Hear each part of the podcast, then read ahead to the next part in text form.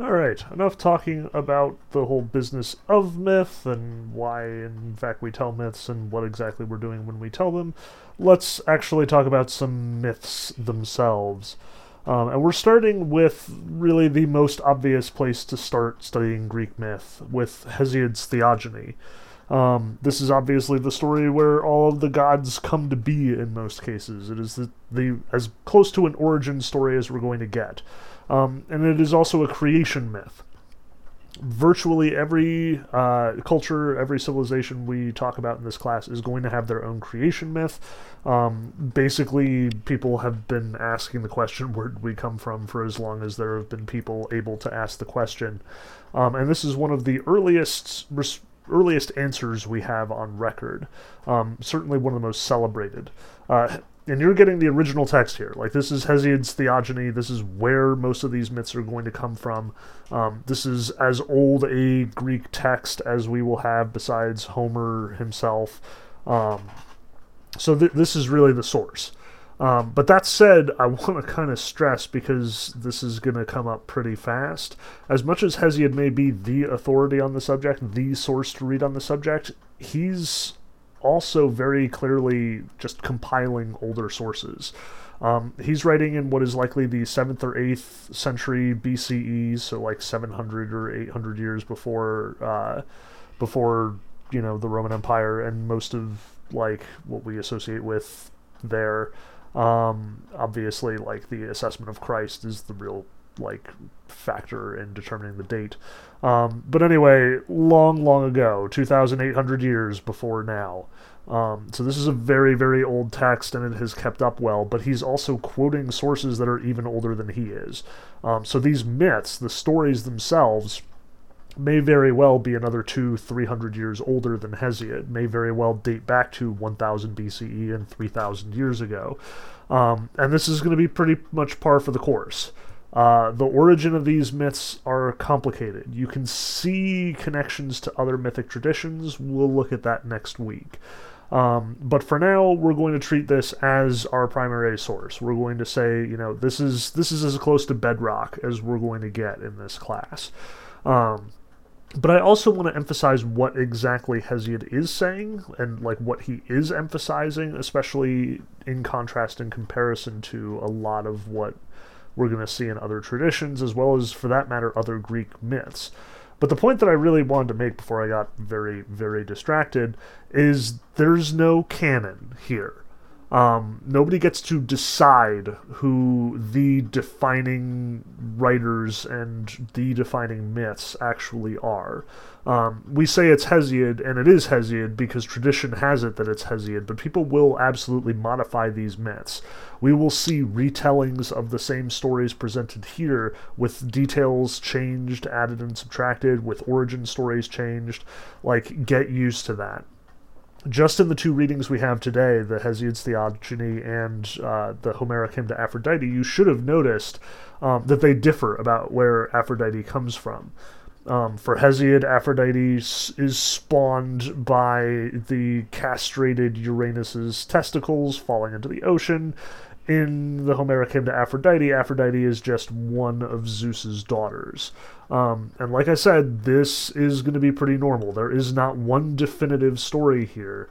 Um, there's not like this huge raging debate in Greek culture about where exactly Aphrodite came from, whether she is home, uh, Zeus's daughter or whether she's got this whole like asexual origin. Um, what I want to stress instead is what that means about the two writers. What are they stressing in these cases? What are they saying about Aphrodite and about everything that she represents? Um, so as we go through, um, obviously we are going to pay attention to the details. One of the main goals today is we need to talk about the first generation of gods and the whole creation business that leads up to them. Um, but I also want to spend some time, and I want you to focus both in this text and going forward on what is sort of happening symbolically or thematically. What is Hesiod telling us about the world and about the stuff that he is talking about? Um, but enough preface. Let's jump right in. Uh, what may be striking to you um, at the very first glimpse of this text is that it is not chronological. Um, is not interested in telling us a story in the same way that, like, you go to a movie and get a start to finish story with a, you know, very defined beginning, middle, and end, three act structure, whatever you want to call it. Um, instead, he kind of has like a checklist of things to do before he can even get to the story of where Zeus came from. Um, but he's even going to mention Zeus out of order. Uh, so he starts with the Muses. Um, and this is pretty typical. Like Homer will always invoke the muses before he tells any of his major myths. Hesiod invokes the muses here and in Works and Days. Um, most of the great Greek artists and writers are going to invoke the muses, especially before they start telling big important epic stories or myths.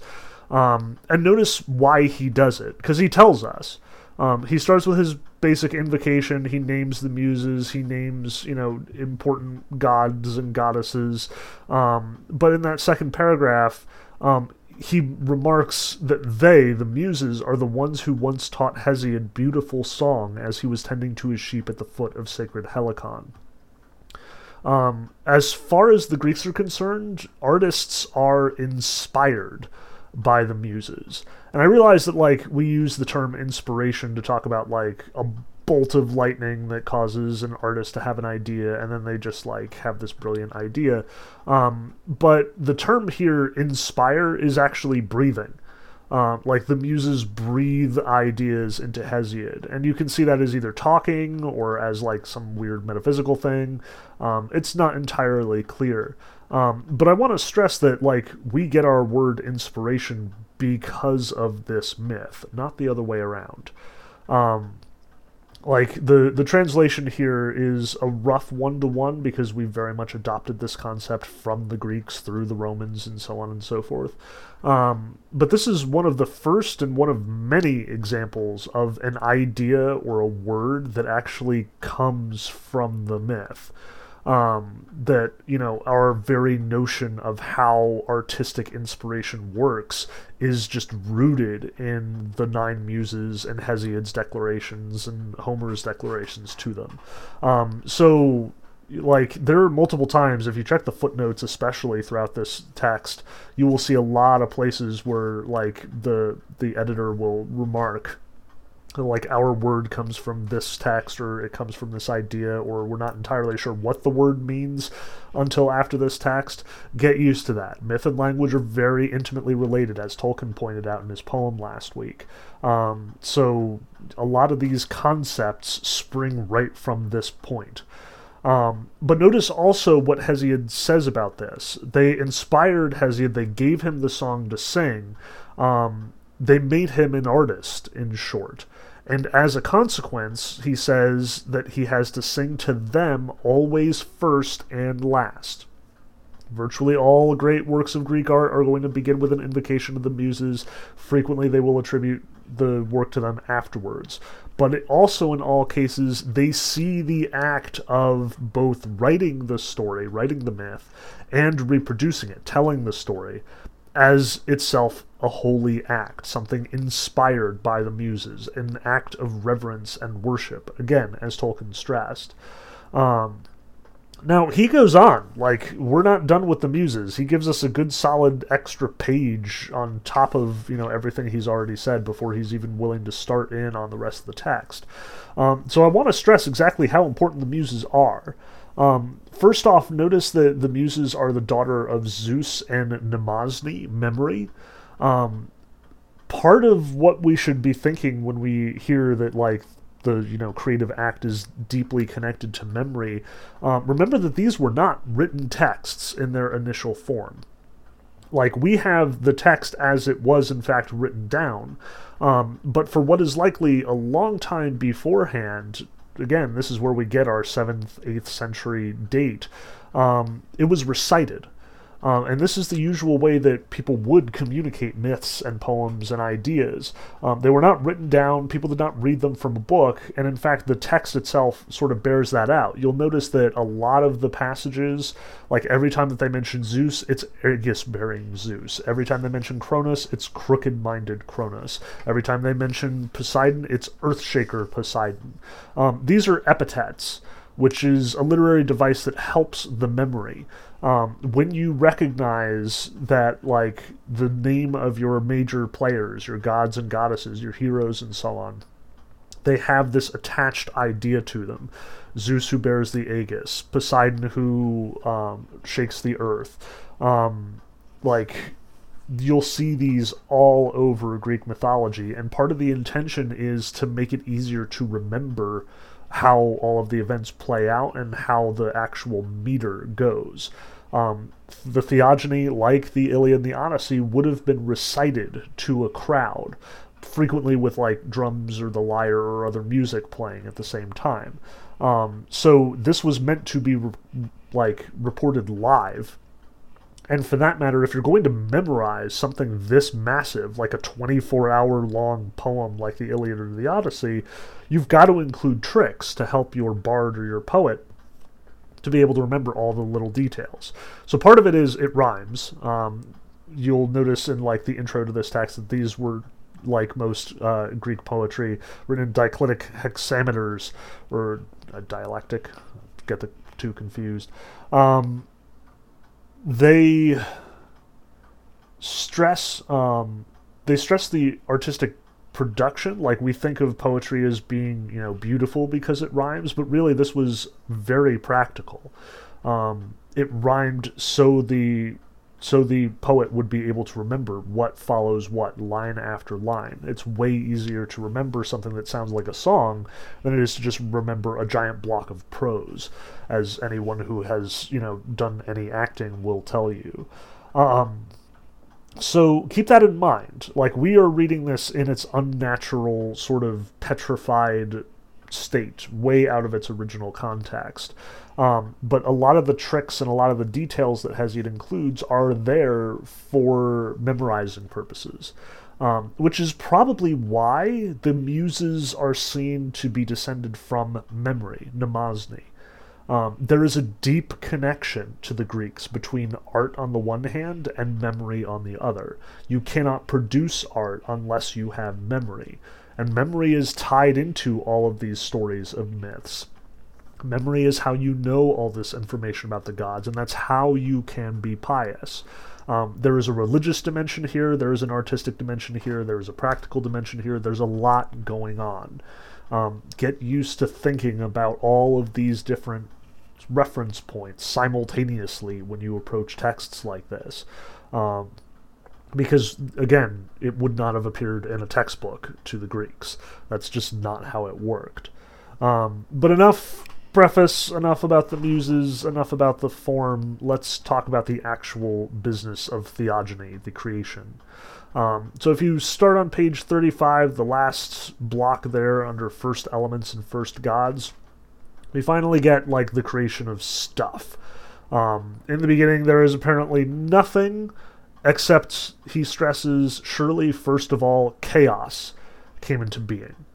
Um, so the first sort of agent of the universe, the first thing, the first entity, the first thing that could be called a god under he- Hesiod's understanding is chaos.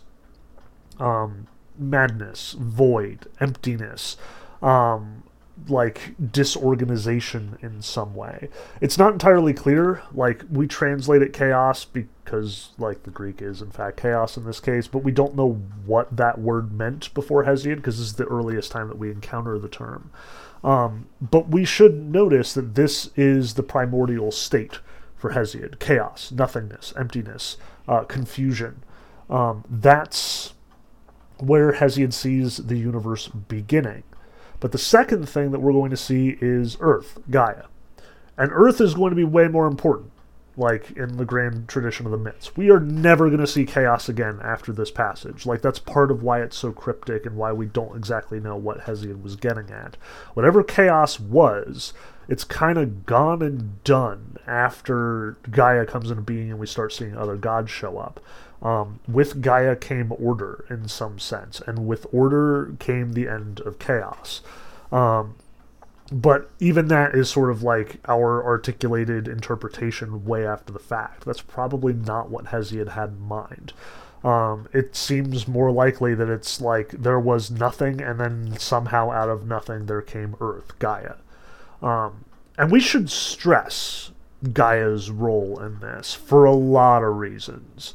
Um, for one thing, there is like a Gaia surrogate in a lot of the myths that we're going to run into. Like Earth is very frequently personified amongst ancient ancient cultures and ancient myths.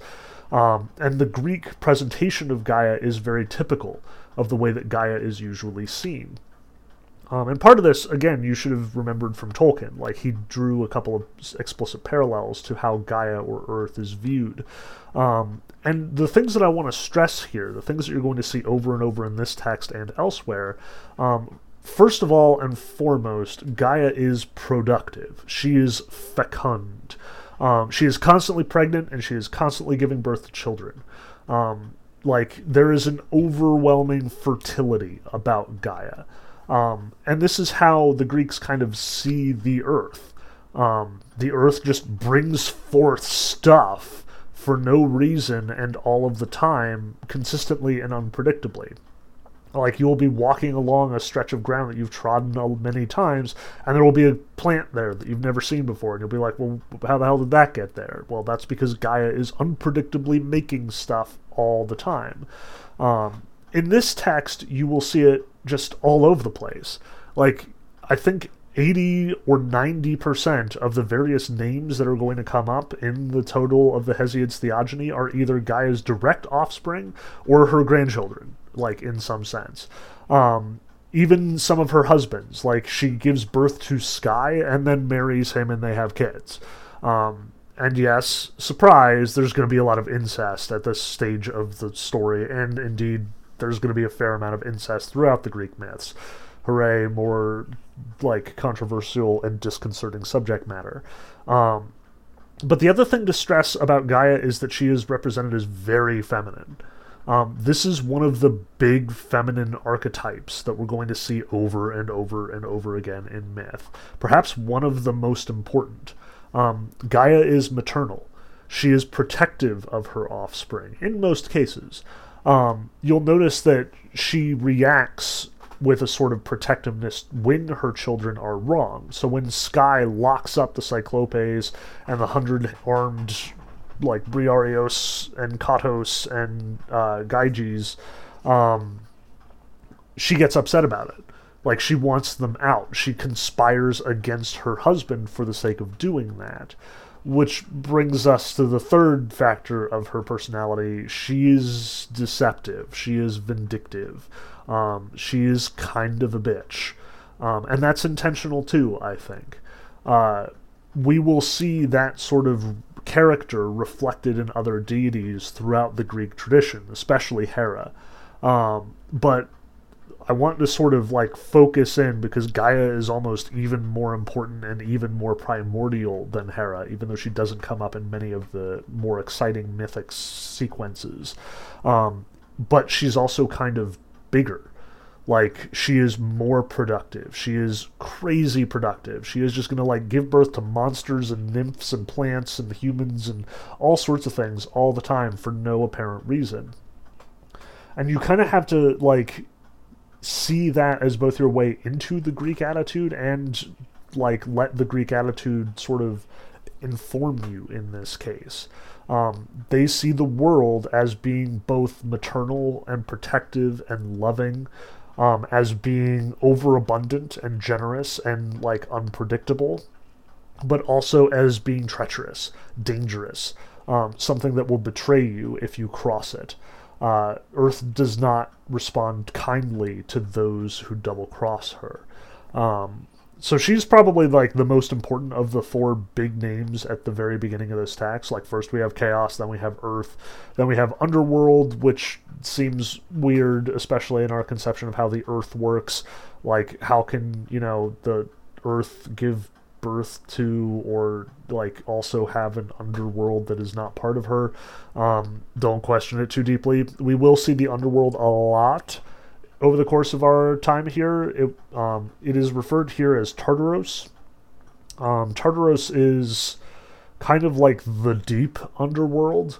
Um, like we won't get too deeply into the whole sort of categories of death and how does Hades actually work at this point. We'll we'll get there later, um, a little bit more during this lecture and a little bit later down the road when we talk about like Orpheus and Odysseus and people wandering in and out of Hades. Um, but Tartarus is like the worst part of Hades. It is the deep, ugly part of Hades. Um, there might be nice parts of Hades, and it's not entirely clear like how does Hades relate to Tartarus, uh, but you don't want to end up in Tartarus most of the things that are dwelling in Tartaros, as this text tells us, are monsters, titans, stuff that's been locked up, never to be released again. Um, it is the bowels of the earth, the deepest of the deep. As Hesiod points out elsewhere, like if you drop a bronze anvil from the sky to the earth, it'll take like 10 days to hit the ground. And it is the same if you drop the anvil from like the earth level t- into Tartaros. It'll take 10 days for it to get to Tartaros. Um, so it's deep, deep in there. Um, and you do not want to find yourself there.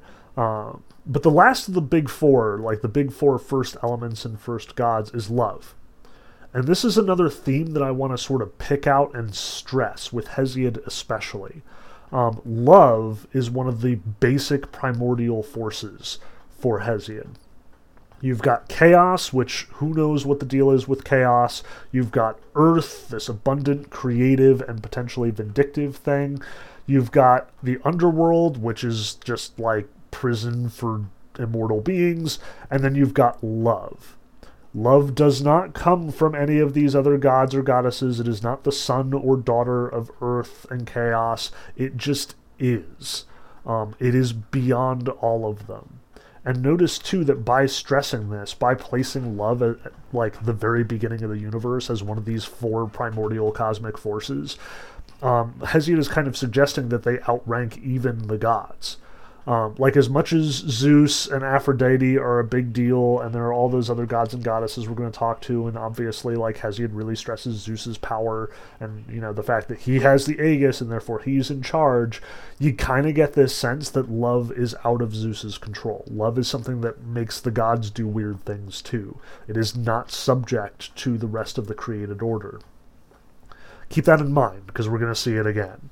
Um, then we get a list of other like sub first generation children. So we get darkness and night from chaos. Um, we get Aether and Day from Night. We get Earth producing Sky, which is equal to her and is going to cover her and then, like, apparently have sex with her. Um, we get the Nymphs. We get Pontos, the Sea, all from Gaia. Um, basically, like we start in on a pretty impressive list of genealogical details here. This is also one of the priorities that Hesiod has. One of the things that you'll see a lot in all of these old myths and old written traditions, genealogies are just as important as the story in most cases. And I know that's like very alien to us. We always think that the genealogies are the most boring parts of these things, but for them, it's crucial. Um, it is how you remain pious. It is how you remember the order of the universe. Um, it is secret, hidden knowledge that only the wise can remember and possess. Um, and it is valuable, like it is knowledge that rewards you, in theory. Um, but the other thing is, when Hesiod talks genealogies, he's also talking about relationships. He's ordering the universe in a very real way here. By saying that night and, you know, Erebos are the sons of, of chaos, he's suggesting that there's something un or disorganized or unpleasant or dark or um, scary about these things, night. Um, likewise, when uh, Hesiod stresses that Sky is born of Earth, he is suggesting that Sky is subordinate to Earth, that Sky is less important than Earth is. Um, and that's kind of consistent. So, like, just a little while later, we get all the children of night, and there are tons of them. There's doom, and there's fate, and there's death, and there's sleep, and there's lament, and there are the Hesperides and the fates, and there's like strife, and famine, and sorrow, and fighting, and battling, and murdering, and manslaughter, and quarrels, and lies, and infancy, and old age, and just like this whole wild list. Um, all bad things. And notice that Hesiod is placing them in a giant pile with one another as the children of night. Dark, bad things that you don't want to deal with. Things that are scary and unpleasant and, you know, downright terrifying in some cases. All human evil, according to Hesiod, springs from night, which springs from chaos. But notice that Gaia isn't involved in this process. Uh, Gaia does produce her fair share of monsters, usually deliberately. Um, but she is not responsible for like the evils that plague human beings. That's some kind of weird asexual production of night. Um, which again, you'll notice that that too is a theme here. When like the natural order of things is gods and goddesses will sleep with each other they will produce children and those children will be the orderly masters of the universe. By contrast night produces all this stuff by her on her own and they're all bad and we don't want anything to do with them.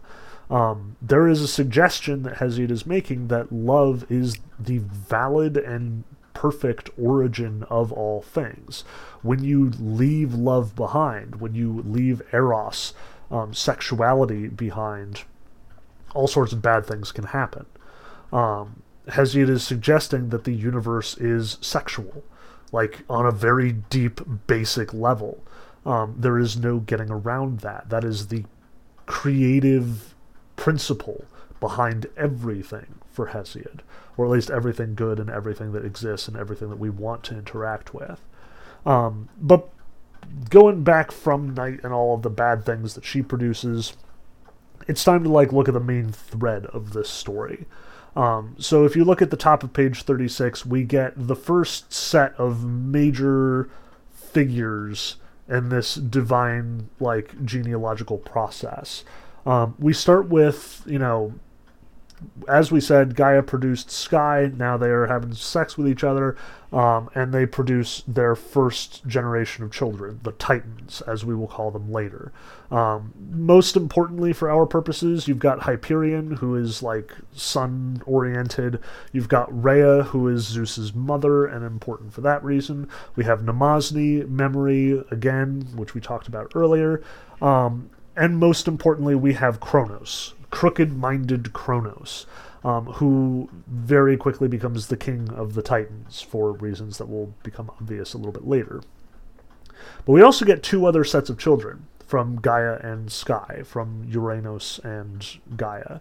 Um, we get the Cyclopes, who are emphasized here as having violent hearts, um, thunder and lightning and tough hearted brightness, who gave Zeus thunder and contrived the thunderbolt. Um, so first we get the Titans, and the Titans appear to be like they have names for one thing. They they are named like we have names, um, and it is you. They are usually depicted as being human in shape. Like most of the Greek gods are humanoid-ish. Um, very rarely do you end up with something like the Egyptian pantheon, where like one somebody has like the head of an alligator or something. But the Cyclopes are, are deliberately described as being different. These were really similar to the gods in every other respect, but a single eye was set in the middle of their forehead. Um, because this eye is circle shaped, they are called the Cyclopes. That's the name. Um, but notice the emphasis here. They are strong, they are violent, and they are crafty. They make stuff. Um, they invent the thunderbolts. So already we have a maker god. Um, like somebody in the divine pantheon of significant importance who makes stuff. And we're going to see this idea come up fairly frequently as well, especially with Hephaestus, though we're not going to talk about Hephaestus until our next lecture. Um, if sex is the basic fundamental agent at the heart of everything that is creation. The second thing that the Greeks tend to put priority on is this business of making stuff, forging stuff, crafting stuff, inventing stuff. Um, and we will see this come up a good bit too, and you will see this power comes with its own advantages and disadvantages, especially contrasted with the other powers at stake here. Um, now, the third set of Uranus and Gaia's progeny are the three monstrous, hundred handed, fifty headed Kratos, Briareos, and Gyges. Um, and these are apparently really crazy strong and possibly really violent, but we don't really see them very much. Um, they're described as arrogant for our purposes. But we also don't see them very much because Uranus apparently hates them and immediately locks both them and the Cyclopes away in Tartaros. Um, so already we have a bit of a problem, strife coming up between Uranus on the one hand and Gaia on the other, Sky and Earth. Um, Sky apparently can't bear the sight of these ugly children, the one eyed Cyclopes and the hundred handed whatever they are um, for our purposes, because they are conveniently named Kottos, Briareos, and Gyges, I will be referring to them as the KJB or KGB, since that is an accurate acronym of their name, as well as being an in- interesting riff on the Russian secret police. Um, so we, now we've got three sets of players. We got the Titans, who are gorgeous and who Uranus likes. Um, we have the Cyclopes, who are violent and crafty, but are kind of ugly, so they're now locked away. And we've got the KJB, which are a giant mess, and Uranus doesn't want to look at them, so he locks them away too. But Earth is upset about this. Um, he she cannot bear trapping her children in Tartaros, so she starts to plot against Uranus. Um, and notice how this proceeds. Um, so, in the second paragraph under this section, Kronos castrates Uranus uh, it says, At once fabricating a type of gray adamant, she fashioned a sickle and showed it to her dear children. And she said, giving them courage, afflicted though she was in her own heart, Children of mine and of a reckless father, if you would be willing to obey me, we would avenge your father's evil outrage, for he was the first to conceive unseemly actions. So there's a lot to unpack here. Um, first off, we have Gaia plotting against Uranus. Second, we have her making this sickle out of adamant, this like mythical steel or iron or material of some kind. Um, something that is apparently indestructible and very and capable of being very sharp. Um, but third, you notice that she accuses him of doing the first bad thing. Um, this is not like Christianity where humans are personally responsible for bringing evil into the world. The suggestion that Hesiod is making here is that the world was m- maybe not bad, maybe not good, maybe just indifferent until Uranus does this. Or at least this is Gaia's perspective, if we can trust Gaia on this one, which, eh, who knows. Um, but the suggestion is certainly that evil predates humans. We are not responsible for the downfall of the Earth. The Earth always was as messed up as it is. Um, now, the apparently like this is just the moment that Cronus has been waiting for. So while everybody else is like, oh, I don't want to take the sickle, I don't want to castrate my father or anything, um, immediately Cronus leaps up and he's like, Yep, that's me. I'm totally on board for this. Let's let's do this. I am sick of my dad. I am gonna wreck him. Um, and he does. He lies in wait. As Uranus is coming down to couple with Gaia, he jumps out and apparently uses the sickle and reaps his genitals from him. He castrates uh, Uranus. Um, and Uranus withdraws, and he's very upset about it, reasonably so. Um, and from now on, Sky is going to be like considerably higher above the uni- of, above the Earth. They're never going to meet again, um, in part because they can't. Uh, but notice again, Kronos is described as crooked minded here and elsewhere. That's his epithet. Um, Homer is stressing that Kronos is not somebody we want to emulate. Um, his like willingness to jump up and castrate his father is indicative of his moral imperfection. Um, the fact that he's kind of not okay in the head. So we don't trust Kronos. We are not inclined to trust Kronos. He is not heroic for taking this deed. Um, this is an act of selfishness. Um, but as a result of this action, Kronos now becomes king of the gods. He takes Uranus's position. Um, and this is another theme that we're going to see over and over and over again in mythic traditions. The idea that the world, like succession, is passed from father to son, not naturally among these immortal gods, but through violence. Um, Kronos has to usurp his position as king of the gods. He has to just like castrate Uranus, and Zeus will have to you know defeat Cronus in battle in the same way. Um, but on the subject of the actual genitals themselves, because they have their own career here, um, the generals fall into the sea, and somehow we get a number of different various gods and goddesses, including some sea nymphs and other stuff. But the big thing here is that this is where Aphrodite shows up um, mysteriously the product of the intermingling of the genitals in the water, and I don't even know how the, all this works. Nobody pres- claims to be able to explain this. She comes up out of the sea on the island of Cyprus, and she like it becomes this really important goddess on Cyprus, and this is how Aphrodite is born. Um, and notice this means that for Hesiod, before Zeus, before Hera, before Hades, before Poseidon, before any of the other major gods, Aphrodite precedes them. Aphrodite, the goddess of love. Um, which this is probably as good a time as any to actually start cataloging our major gods. Um, so if you jump forward a bit to the list of Kronos' children, let's just go through them one by one because each of them are going to be very important and we're going to keep meeting them over and over and over again. Um, but let's start with Aphrodite. Um, Aphrodite is one of like Aphrodite is ambiguous in the Great Greek canon. Again, because there's this disagreement about where she comes from. Like, obviously, to Hesiod, she gets this sort of prominence of place. She exists before Zeus and the other gods. Like Eros, Aphrodite, the goddess of love and sex, is kind of the one of these primordial forces in the universe. She is bigger or more ancient or more mysterious or more confusing or more unexplained than uh, Zeus and his ilk. Um, she is older. She is like more cryptic. Um, we cannot explain her.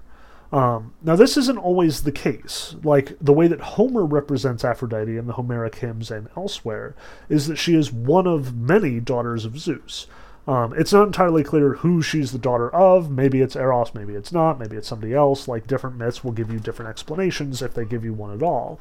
Um, but Aphrodite is represented not in this like Hesiodic, ancient mysteriousness, but rather as being kind of petty and not terribly bright and also really pretty vindictive.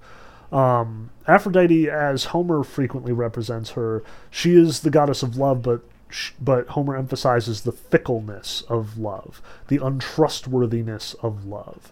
Like Aphrodite will go out of her way to make people fall in love as punishment to them if they do something wrong or if they tick her off or you know any number of things.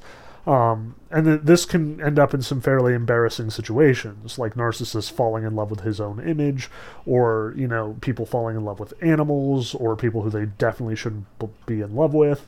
Like, love for Hesiod is strange and powerful and at the foundation of the universe. Love for Homer is frequently a weakness. It is something small and like mean and cunning and womanly and bad. Um, which I guess now is as good a time as any to talk about this. Let's talk about women in the Greek understanding and culture. Um, like we were kind of touching on it when we talked about Gaia because you know like Gaia is represented as being this sort of archetypal feminine motherly thing um, but the Greeks frequently portray women in problematic ways. So, you know, both Aphrodite and Gaia will be vindictive and bitchy um, at various points in these myths. They will be represented as mean or like messing up the plans of dudes who are just trying to, you know, do their heroic deeds um, and that's really screwed up. And it's only going to get worse. Like, just wait until next week when we talk about Pandora. It's going to be so much worse. Um, and we're not kind of equipped to talk about all of the female archetypes here because we still haven't gotten to Artemis and the others. But as we talk about these goddesses, like, be aware that for the Greeks, each of these goddesses also kind of represents a type for women to sort of be in. This is both how they understand women, like having observed them, but also a sort of prescription. What kind of woman do you want to be? Do you want to be motherly like Gaia or sexy like Aphrodite? Um, do you want to be maternal and productive and protective the way that Gaia is maternal and productive and protective? Or do you want to sort of like entice without ever actually, you know, doing anything with it, like Aphrodite is?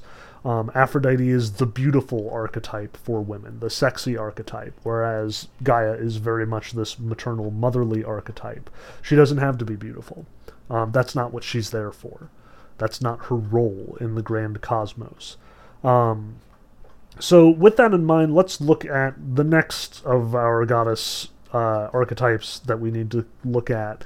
Um, if again, if you look at page forty, that little bottom section there, uh, where it lists the children of Rhea and Kronos, um, let's talk about the other like first generation goddesses produced by Rhea and Kronos, the the first generation children of the Titans. Um, and the first one listed is Hestia. And Hestia is always the first one listed. She is simultaneously the eldest and youngest of the main, like, first generation pantheon of the gods. Um, and, you know, part of that is because of the weird way that all these children are born. Like we have this story of Kronos knowing that he's going to get overthrown by one of his children, like immediately taking the babies from Rhea and devouring them, swallowing them whole, and they're apparently just like chilling in his stomach for some reason. Um, and Hestia is the first one to be born. She is the eldest. But because later like he swallows the stone instead of Zeus, and Zeus gives him the, the poison that causes him to vomit everything up, and all the gods get vomited in reverse order of when they were born. Hestia is the last to come out, and therefore the youngest, um, the last born of Kronos and Rhea's. Like, that's weird and confusing, but it also very much fits with where Hestia falls in the pantheon. Um, like, we're never, ever going to hear myths about Hestia. She is the most boring goddess. She will just hang out in Mount Olympus and like keep tending that fire and not involve herself in any plots or wars or you know skullduggery or you know illicit affairs or anything of that sort. She's boring, um, and that's kind of what makes Hestia awesome um, being boring in a society full of crazy, wild, violent figures and people always engaged in backstabbing and plots and stuff like that means that she's kind of the most reliable goddess. Um, and you'll notice that, like, um, Hesiod emphasizes here, and Homer emphasizes in, in the Homeric hymn to Aphrodite, um, that you should absolutely give offerings first and last to Hestia, um, the goddess of hearth and home. And that's very much because Hestia represents a sort of order, um, the status quo, so to speak. Um, she is all about like protecting and preserving the home, the family, the hearth. And that's her role in Olympus as well. She tends the fire. Um, she keeps the hearth fire burning while all of the gods are, you know, doing their various things and engaging in meetings and flying all over the place and doing whatever it is that the gods are doing. Hestia doesn't leave. She is a homebody. Um, but also, as is emphasized in the Homeric hymn to Aphrodite, she doesn't have a husband. Um, she doesn't ever fall in love. Um, and in fact, she is immune to Aphrodite's wiles, uh, one of only three goddesses who are. Um, but Athena and Artemis we'll be talking about next time. Um, so like it's weird to talk about Hestia because again we're not going to see her much at all in any of the other myths but she is super important for the Greeks because she is not exciting um, and it's kind of hard for us to read exactly where she falls in like Greek worship. Um, but I want to also stress that archetype again. Like if you've got Gaia the maternal archetype and you know Aphrodite the sexy archetype, here we have Hestia, who is a dutif- like a dutiful woman um, who does not have a clear attachment to a husband or to a father, but rather is responsible for keeping a place safe, homey, and clean. Um, like this is absolutely the archetype of like the old maid in you know like english culture in the 18th or 19th centuries um, she's not terribly attractive she's got her own thing going on but mostly she makes a safe place for other men and other women and they are indispensable. Like the Greeks do not like downplay Hestia's role here as much as she doesn't get a whole lot of truck in myths. Um, she is important, crucial to the operation of the gods and to the operation of Olympus. Um, it's just not terribly exciting or interesting. Um, so again, you do have this woman in a strangely powerful but also strangely subservient role. This is another of the slots that a woman can fit into as far as the Greeks are concerned. You can be the mother like Gaia, you can be the haughty like Aphrodite, or you can be a dutiful, self sacrificing servant like Hestia. Um, now, the next one we get is Demeter. And Demeter, I suspect, is not a new archetype in the way that like the others are. Demeter very much seems a lot like Gaia. Uh, all of the myths that we read about Demeter will tend to focus on the fact that she is productive. She is the goddess of the harvest, um, and therefore she is the primary goddess that farmers will be praying to for a good crop. Um, but she, as a result, is also like goddess of food and goddess of plants in general. Um, she is, once again, a fertility goddess, an abundance goddess, a goddess that produces. Um, she is a mother, and her relationship to her daughter Persephone is going to be the focus of the Homeric hymn to Demeter, which we'll read for next time, which is, again, super important for reasons we'll talk about in the next lecture. Um, once again, Demeter doesn't come up in a whole lot of myths she features very prominently in her own myth, but she, we're not going to see her like fighting at Troy or inspiring heroes or getting a lot of you know press from the myth makers. Um, she, like Gaia, is going to largely be in the background doing her thing, making sure that the plants show up. Um, every year like clockwork. That's her job. Again, very status quo oriented. Um, and then our third major female goddess is Hera. And Hera is where things are going to get real weird real fast. Um, Hera is the goddess of childbirth. She is the goddess of family. Um, like Hestia, she is very much associated with the hearth and the home, but more in the like wifely productive way. Um, she is the manager of Zeus's household, so to speak. Um, but also kind of not, because she's not good at it. Like, she is not warm and loving like Hestia is, or if she is, it's very rarely presented to us that way. Um, the way that we're going to see Hera most is as a slighted, jilted woman trying to get back at her husband Zeus. Um, like we haven't gotten to Zeus yet, and I do want to, you know, talk about Zeus and like his own right later once we get to you know the the gods in addition to the goddesses. But one of the defining characteristics of Zeus is he is a playa. Um, he will go around and sleep with all of the women, mortal, immortal, nymphs, you name it. Like if she's hot, Zeus is interested in it. And Zeus being the king of the gods, there is literally nothing standing in his way from just indulging in any sexual pleasure that he feels like indulging in or rather, there would be nothing in his way if it wasn't for the fact that Hera constantly gets mad at him about these extramarital affairs. Um, now, keep in mind, Zeus is married to a lot of people. Like, Zeus is married to Mnemosyne. This is where we get Calliope. He is married to Metis. This is where we get Athena. Um, he is in multiple relationships with other goddesses like Leto, who seem to be fairly legitimate and may be married, but it doesn't matter because at the end of the day, Hera is jealous of all of them.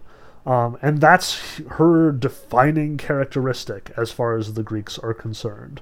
Hera is the goddess of wives, but she is the goddess of jealous wives. Um, if Aphrodite is the woman that all men want to sleep with, Hera is the woman that all men go home to. Um, and this is literally how it's perceived, and I am not going to try and apologize for it. Like, this is a very screwed up way to see women um, as being either like you know maternal like Gaia or Hera, and also vindictive and potentially ruining everybody's fun, or hot like Aphrodite and fairly easy to you know have sex with. It's messy, like so messy. Um, but this is the role that Hera is going to play. This is what we're going to see her doing over and over and over again. Um, so this is, you know, to the Greeks, an important part of womanhood. Um, now, admittedly, there are other characteristics here. Like the more positive takes on womanhood, we'll probably talk about next time. Like Artemis and Athena both stand up to contemporary scrutiny by comparison to Hera, Gaia, Hestia, Demeter, etc. Um, so you know, hold your rock throwing for the time being. We'll we'll come back to this subject. Um, but I also want to stress like it's not just the Greeks were backwards about their views on women. Um, this is just the archetypes that Greeks saw women falling into. Um, and the same is true for men. Like the gods that the Greeks worship and represent are typically representative of the way that men are. Different masculine characteristics, different masculine sort of stereotypes, um, in a manner of speaking. Um, and it's not quite as cut and dry as like you know the greeks are trying to tell women to stay in their place though that is a part of what's going on here like i said it's reciprocal this is the product of both observation on the part of the greeks seeing women in their culture but also then going the next step and prescribing what women should be like to future generations as my definition pointed out it is a the stories a culture tells to itself to communicate its values.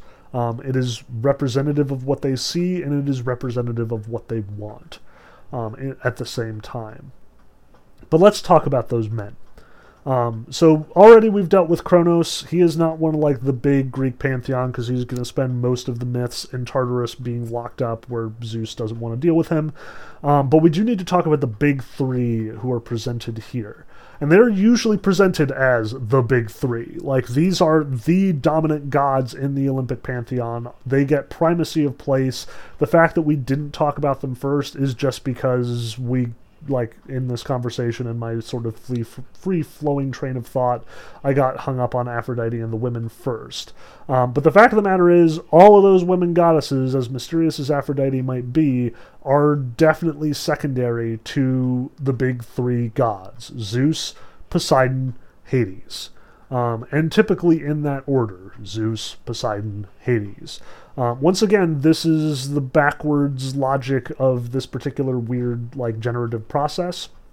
Zeus being the last child of Kronos, um, but also being the one that escapes being devoured, is kind of the firstborn. Poseidon being the second to last, and the last one devoured is going to be the firstborn of Kronos after Zeus, and so on with Hades. But what I want to stress here is that there's a sort of brotherhood and a sort of comparable power set to Zeus, Poseidon, and Hades. Um, now, Hesiod tells elsewhere, I want to say in the Works and Days, or maybe it's in this text and I just missed it this time around, um, that they draw straws for control of the domains of Earth. Like, everyone knows in the Greek culture that there are three realms there is the earth, there is the sky, and there is the sea. These are the three most important, like, realms of being in the world. Um, and Zeus, Poseidon, and Hades apparently draw straws. They, you know, cast lots um, for control of these three realms. So in theory, it's just dumb luck or fate that causes, you know, Zeus to be the master of the sky, Poseidon to be the master of the ocean, and Hades to be the master of the underworld or the earth, so to speak. Um, but at the same time like they are it is very much intrinsic to each of their characters like zeus is king of the gods he rules over all of the earth from his high position on Mount Olympus. He frequently hangs out in clouds. He wields thunderbolts and strikes people with lightning when they misbehave or they vi- or they offend him in some way. Um, Zeus is all over the place. Like I cannot stress the importance of Zeus enough. As much as Aphrodite may be ancient and may be able to, you know, like mess with Zeus by having him fall in love inconveniently, um, it is also stressed that Zeus, at the end of the day, can get her back. Um, like in the Homeric hymn to Aphrodite, Homer stresses, you know, Aphrodite gets one up on Zeus every time that, you know, he causes or she causes family strife between him and Hera over some woman that he's been chasing around. But Zeus still gets her at the end of the day. um, with her relationship with Anchises. Um, Hesiod will stress in the part of the theogony that we like skipped over, but we'll talk about it next week, that you cannot outsmart, you cannot escape, you cannot outcunning Zeus. Um, Zeus is in charge. Zeus is just. Zeus is a righteous king. Um, Zeus is like the king of the gods, the most powerful force in the universe, um, consistently proven when like even more ancient powers set themselves up against him, um, like with Gaia and Tri- and uh, Typhon, or like when you know during the battle with the the Titans. Um, but Zeus generally runs the show. Uh, so, like, the major characteristics to keep in mind here are Zeus is the god of the sky, for sure. Like, he's got that elemental quality. He chucks lightning bolts at people. He is the king of the gods. He rules over the whole shebang. Like, Olympus is his domain, and everything on earth is his domain at this point. He is the god of justice because he is the god of kings and of righteousness and, like, all the, you know, good qualities of kingship. Um, and he is also absolutely a womanizer. Like he is, he just cannot keep his hands off of anything that moves and has a skirt. Um, that's what you're going to run into, perhaps most in the myths about Zeus. Um, like tons of myths will start with Zeus had sex with a mortal woman, and hilarity ensues. Um, so get used to that. Like, I, I realize that, you know, this is kind of super misogynistic. The Greeks would not have seen it that way. Um, the Greeks would see this not as being admirable. Like, they recognize that Zeus gets in trouble all the time because of his affairs, um, but as, you know, just being normal dude behavior. Um, this is what is expected of a powerful lord or king. Um, this is what is expected of somebody who is virile and powerful and able to take any woman that he wants um, without fear of repercussions. So, yeah, it's ugly and it's messy and it will very much be rape a lot of the time, but the Greeks see this as, if not like actually admirable, then at least comical or um, you know, neutral in its value system. Zeus is not a bad person for what he does. Um, this is just who he is. Um, that's how most men are, the Greeks would argue. Um, now, the other two do not have quite as much characterization, but we are going to see them pretty frequently throughout the texts. Um, so, first is Poseidon, and Poseidon is weird. Um, like Poseidon, most obviously, is the god of the sea. Like that is the dominant characteristic that we're going to know about Poseidon. Like he is the bane or friend of sailors, especially, and considering that Greek is a Greece is a giant archipelago, it makes sense that Zeus would be, you know, or that while Zeus is super important, Poseidon is also super important because anywhere you go in Greece, you're going to be dealing with the water. Um, you sail to get anywhere. Like most of the major cities are connected not at all, and you have to go over the ocean to get from place to place. Um, so Poseidon's a big deal. But the other thing is that Poseidon is not consistent. um, like his other major powers that we're going to see is he is the god of earthquakes, um, which actually does make sense from the Greek mindset. Like they see the the world the continent of Europe and the whole Greek archipelago as resting on a giant subterranean ocean. Um, like if you look at a Greek map, there's one at the at the beginning of our textbook. Um, it shows like the round world with just a chunk of like Greece and you know so- southeastern Europe represented there, as well as some of the rest of the northern Mediterranean. Um, but it's surrounded by this bigger ocean. Like the sea Pontos is where all of the actual action is going to take place when you are sailing, because nobody has ever made it as far as the actual ocean, except like the Pillars of Hercules when he sets them up. Um, but the entirety of the the land mass, the world as the Greeks know it, like sea and all, um, is surrounded by this bigger ocean, and it sits on this bigger ocean. It is floating at all times. Um, so, you know, big sea sitting in giant island floating on even more massive ocean. Um, that's the way that the Greeks see the universe. So, Poseidon is the god of earthquakes because if if Poseidon messes with the ocean underlying the land, the earth that is resting on the ocean shakes. Um, so earthquakes are actually the product of not like plate tectonics and geology, but water moving around. Um, so that's why he is largely in charge of earthquakes. Um, and, you know, that means that you have to keep Poseidon happy even if you're not going on a big sea voyage, because otherwise he'll just wreck your town. Um, Greece is also on a fault line, much like California, so they get earthquakes all the time over there. Um, so this was another fact of Greek life. Like just as much as you have to, you know, get in a boat to go anywhere, you were also in constant danger of earthquakes and should keep Poseidon happy, lest he, you know, blow up your town with an earthquake. Um, now, the other thing that Poseidon is known for is he is the god of horses. And that one just doesn't make sense. Like, I don't know exactly what the symbolism you would normally attribute horses to would be, but the fact that the water guy and the earthquake guy is also the horse guy, just like, I have no idea. Um, and part of the reason, like, when scholars investigate this, this sort of reveals how composite these myths actually are. Um, like the suggestion that most scholars that I've read have about like how you get Poseidon, god of oceans, earthquakes, and horses, um, is that there's two conflicting mythic traditions that are sort of bump into each other and feed off of each other to make the Greek religion that we see here. Um, on the one hand, you have the native Greeks, the Mycenaeans.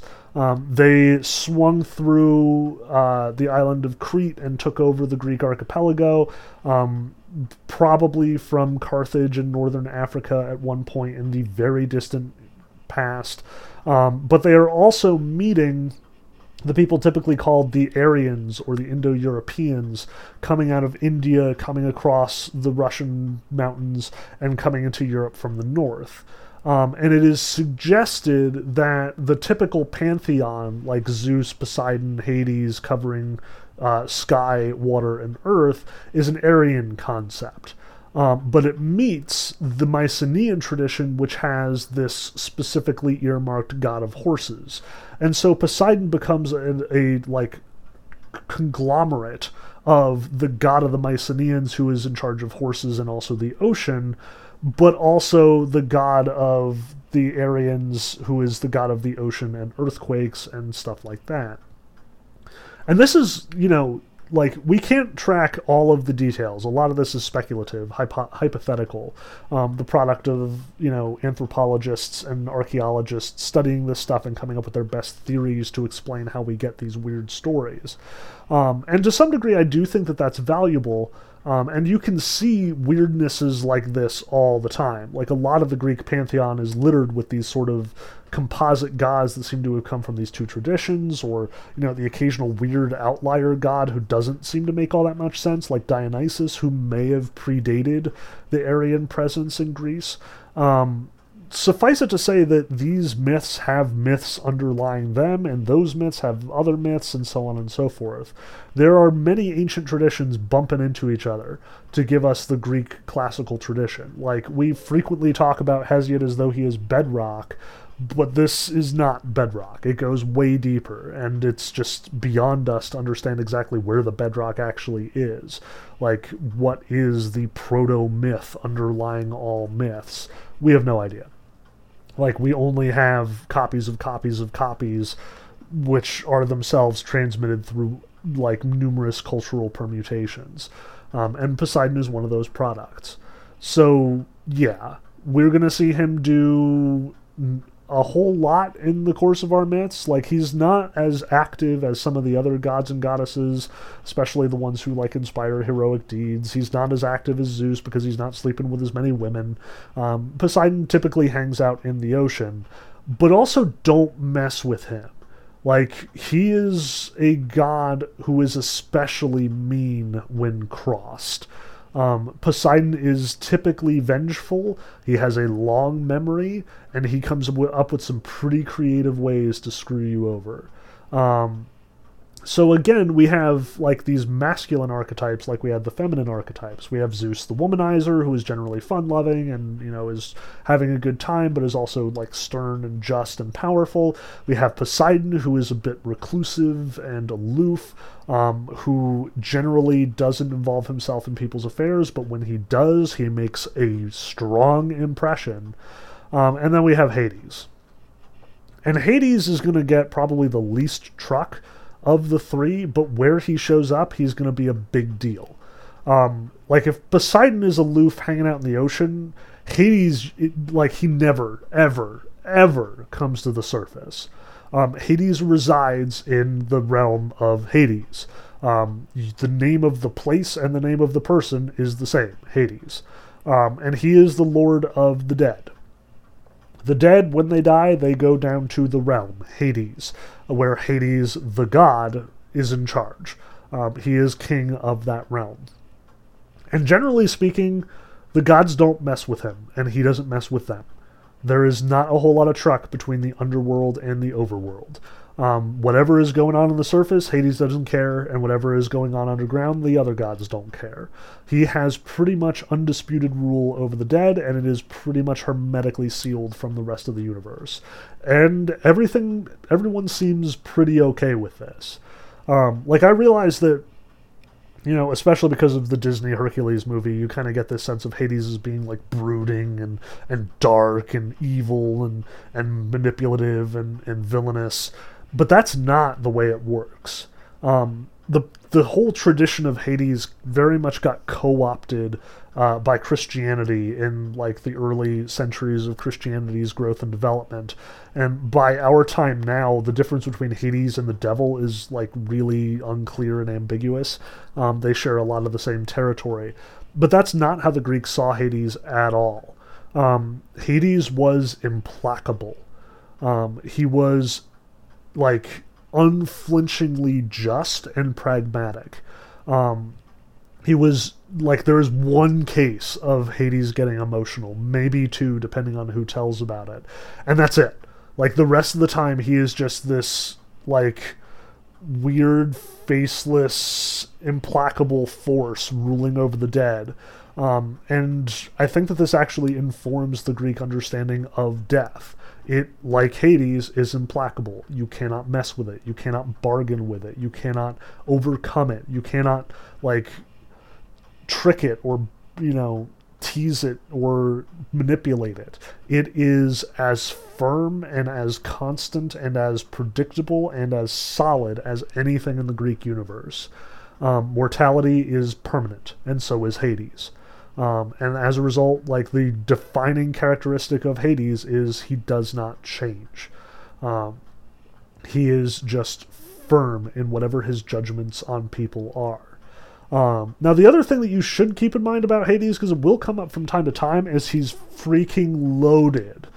Um, by having like domain over the realm of the underworld, uh, Hades lays claim to all buried precious metals, all gemstones, like those are all his. Um, so supposedly in Hades are vast hoards of useless wealth, like gold and silver and jewels piled up like chamber after chamber throughout Hades's mansions. But it doesn't matter because nobody uses it and nobody cares about it and Hades himself won't use it because like he just has this stuff. What does he want? He's a god. Um, but there's more than one story of some foolhardy you know treasure seeker like trying to break into Hades and get this stuff and also get out. Um, but it never works.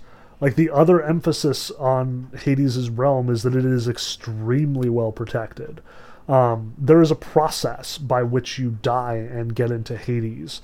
Um, first, you have your family put coins on your on your eyes, like the eyes of your corpse. Um, it is traditional in Greek culture that you are buried with you, with the coins on your eyes. Um, that's so you can pay the ferryman, uh, Charon, um, who will ferry you over the river Styx. Um, Hades is protected on one side or on all sides by the river Styx. And the river Styx has significant importance here in Hesiod's theogony, as I hope you noticed. Um, not only is it the river that causes people to, you know, like the the river that protects Hades from the rest of the universe, but it's also like a goddess in its own right and an important one who saved the day at one point. Um, so Zeus has this deal now that like whenever the gods make a sacred and binding vow, they vow by the river Styx, and the river Styx will hold them to that vow.